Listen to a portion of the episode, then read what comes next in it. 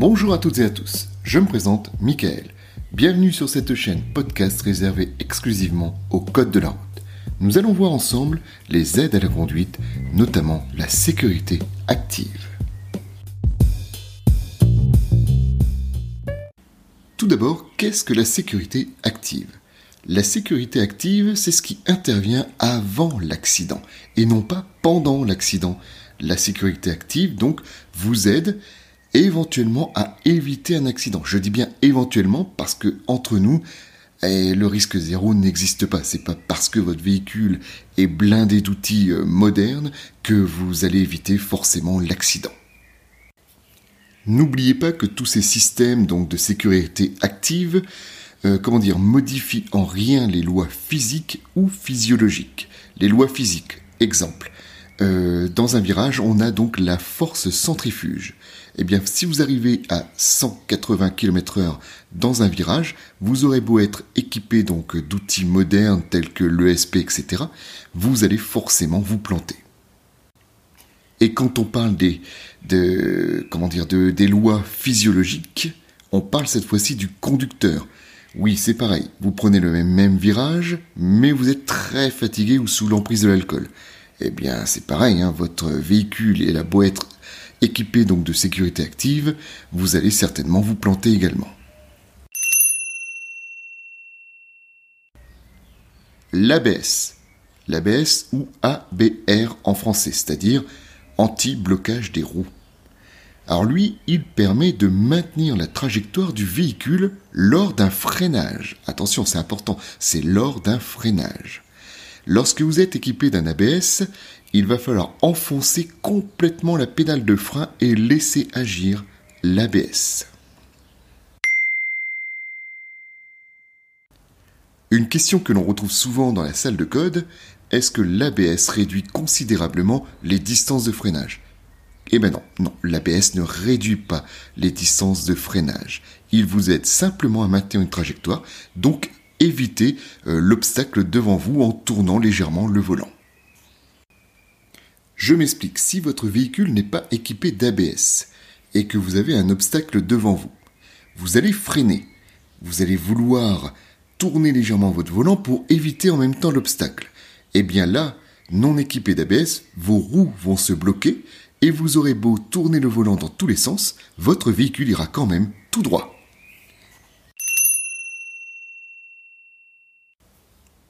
L'ESP. L'ESP, lui, permet de corriger un dérapage. Euh, vous êtes dans un virage, votre arrière chasse un peu sur le côté avec la force centrifuge, et eh bien votre ESP va vous remettre sur la trajectoire. Il, est, il agit avec le freinage, voilà, en compensant euh, sur une roue ou sur l'autre, tout dépend euh, de, du dérapage que vous êtes en train de faire. Alors faites attention, euh, l'ESP a ses limites, hein, forcément la loi de la physique. Si vous allez trop vite, ESP ou pas, vous plantez, hein. ça c'est ce que j'ai dit en intro. Pour bien comprendre comment fonctionne l'ESP, il suffit de s'imaginer sur les petites luges en hiver. Vous savez, ces luges avec des manettes sur le côté qui permettent de freiner ou de changer de direction. Eh bien, c'est la même. Si vous êtes en pleine descente, vous allez euh, régulièrement euh, euh, donner un coup un peu plus à droite, un peu plus à gauche pour rectifier le tir, eh bien votre ESP fait la même chose. Donc il évite le dérapage. L'affût. L'aide au freinage d'urgence. Donc l'aide au freinage d'urgence, l'affût, agit sur le frein en appuyant encore plus pour vraiment freiner. En effet, une étude très sérieuse a démontré qu'un conducteur face à, un danger, lorsqu'il faut freiner, eh bien malheureusement ce conducteur ne freine pas vraiment, il n'appuie pas à fond sur le frein. Eh bien l'affût, l'aide au freinage d'urgence, va l'aider à freiner encore plus. En même temps, les feux de détresse vont s'allumer pour prévenir les gens derrière. Attention très important, l'affût, l'aide au freinage d'urgence, est toujours couplé à un ABS. Oui, si vous n'avez pas d'ABS sur votre véhicule, vous ne pourrez pas avoir d'aide au freinage d'urgence.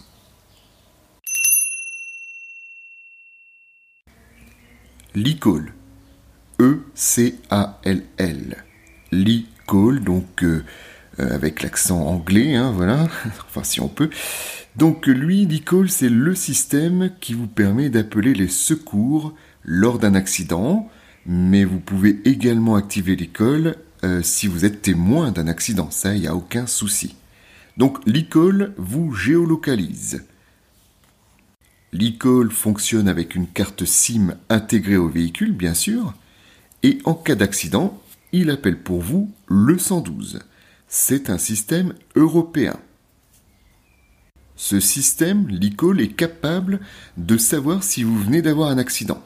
Du coup, l'e-call, le système donc appelle les secours, vous avez quelqu'un qui vous parle, qui vous demande si tout va bien, et suivant euh, certaines procédures, donc euh, des secours arriveront. Le radar anti-collision. Le radar anti-collision, il s'actionne automatiquement lors du freinage. Attention, il a ses limites, il ne peut agir que si vous êtes à une certaine vitesse. Il me semble que le radar anti-collision ne fonctionne qu'à 30 ou en dessous de 30 km h À quoi sert-il ce radar anti-collision? Vous avez dû certainement voir quelques pubs dans ce sens-là, c'est-à-dire que vous êtes en train de rouler, un piéton traverse subitement et le radar anti-collision détecte le piéton et freine à votre place. C'est pour ça qu'il y a une limite de vitesse, hein, parce que à 130 km h le radar anti-collision ne pourrait pas agir. Le détecteur d'angle mort. Vous savez, cette petite lumière orange qui s'allume au niveau du rétroviseur lorsqu'un individu se trouve dans votre angle mort. Bien sûr, ce détecteur d'angle mort ne vous dispense absolument pas de tourner la tête. Oui, il vaut mieux quand même revérifier soi-même.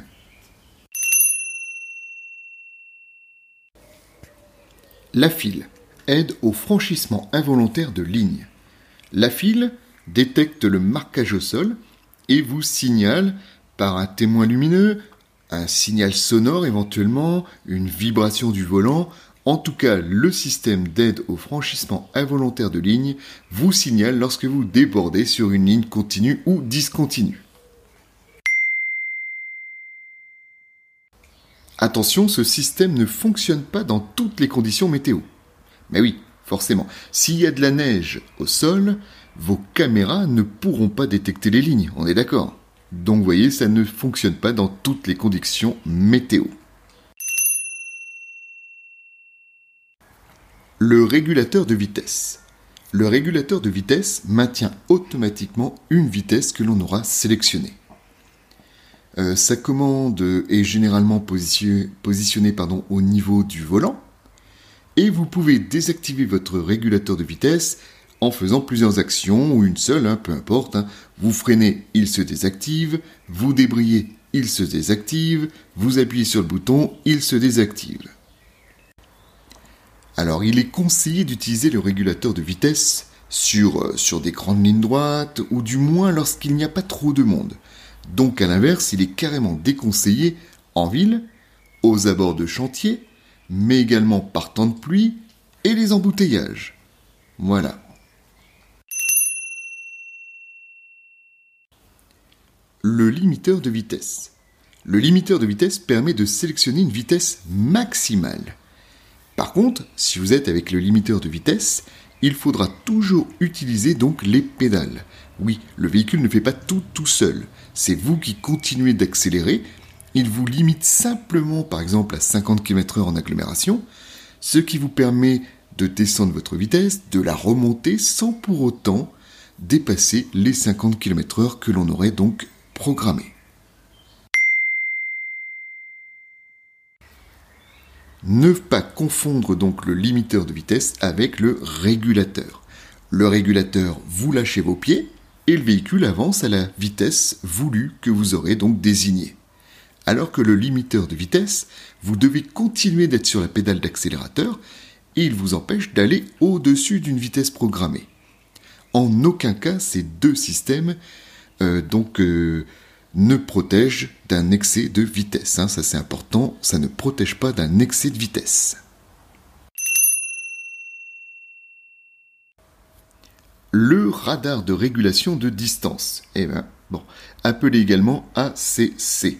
En fait, c'est le régulateur adaptatif qu'on appelle des fois régulateur intelligent. Donc comme le régulateur de départ, vous programmez donc une vitesse, sauf que lui, comme il est adaptatif et intelligent, il va pouvoir réguler devant lui les distances de freinage et adapter votre vitesse en fonction de ce qui se passe devant. Mais uniquement ce qui se passe devant. En effet, le régulateur donc adaptatif ou intelligent ne peut pas euh, adapter la vitesse par rapport à ce qui se passe derrière, bien sûr, les distances de sécurité donc. Donc ce système, euh, ben, vous pouvez euh, le garder lorsqu'il y a un peu plus de monde, puisqu'il régule ce qui se passe devant grâce à un système adaptatif.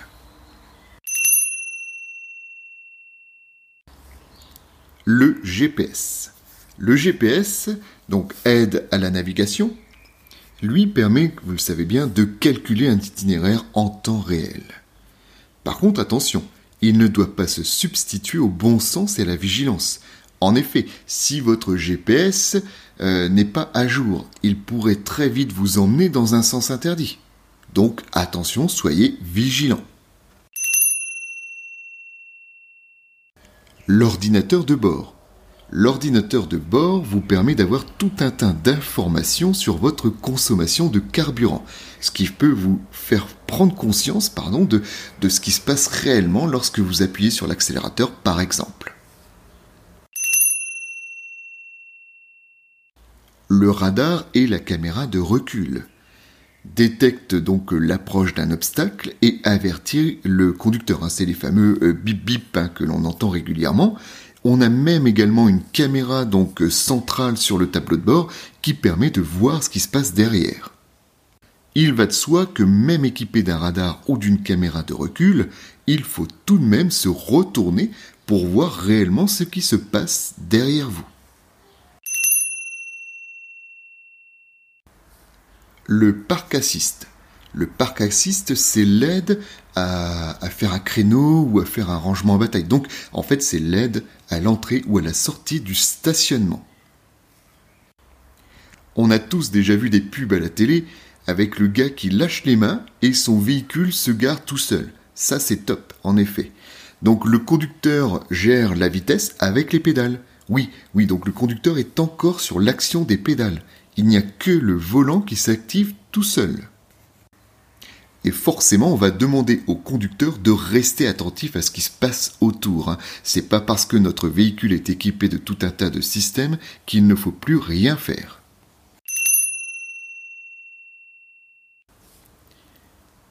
Les feux d'angle, appelés également feux adaptatifs. Ils sont capables de gérer le virage, c'est-à-dire qu'ils vont tourner vers le virage sur lequel vous êtes. Comme ça, vous allez pouvoir voir éventuellement un vélo, voilà, qui, serait donc devant vous. Les feux d'angle ne sont présents qu'à l'avant, bien sûr, hein, pas à l'arrière. Et également, ces feux d'angle ou feux intelligents permettent de détecter également euh, la présence d'usagers en face et de baisser légèrement les feux pour ne pas éblouir les usagers qui arrivent donc en face. Certains feux adaptatifs permettent également de détecter et d'éclairer les zones de danger, telles qu'une priorité à droite la nuit par exemple. Et enfin, ces feux d'angle ou adaptatifs s'allument automatiquement. Mais il y a toujours une fonction pour les éteindre. L'éclairage LED. L'éclairage LED, c'est comme à la maison, ce sont ces nouvelles ampoules que l'on peut euh, voir équipés donc sur le véhicule, qui permettent donc d'éclairer bien plus loin, bien plus blanc, qui sont également bien plus économiques et bien plus durables. Vous avez même également aujourd'hui le full LED. Donc là, c'est encore mieux.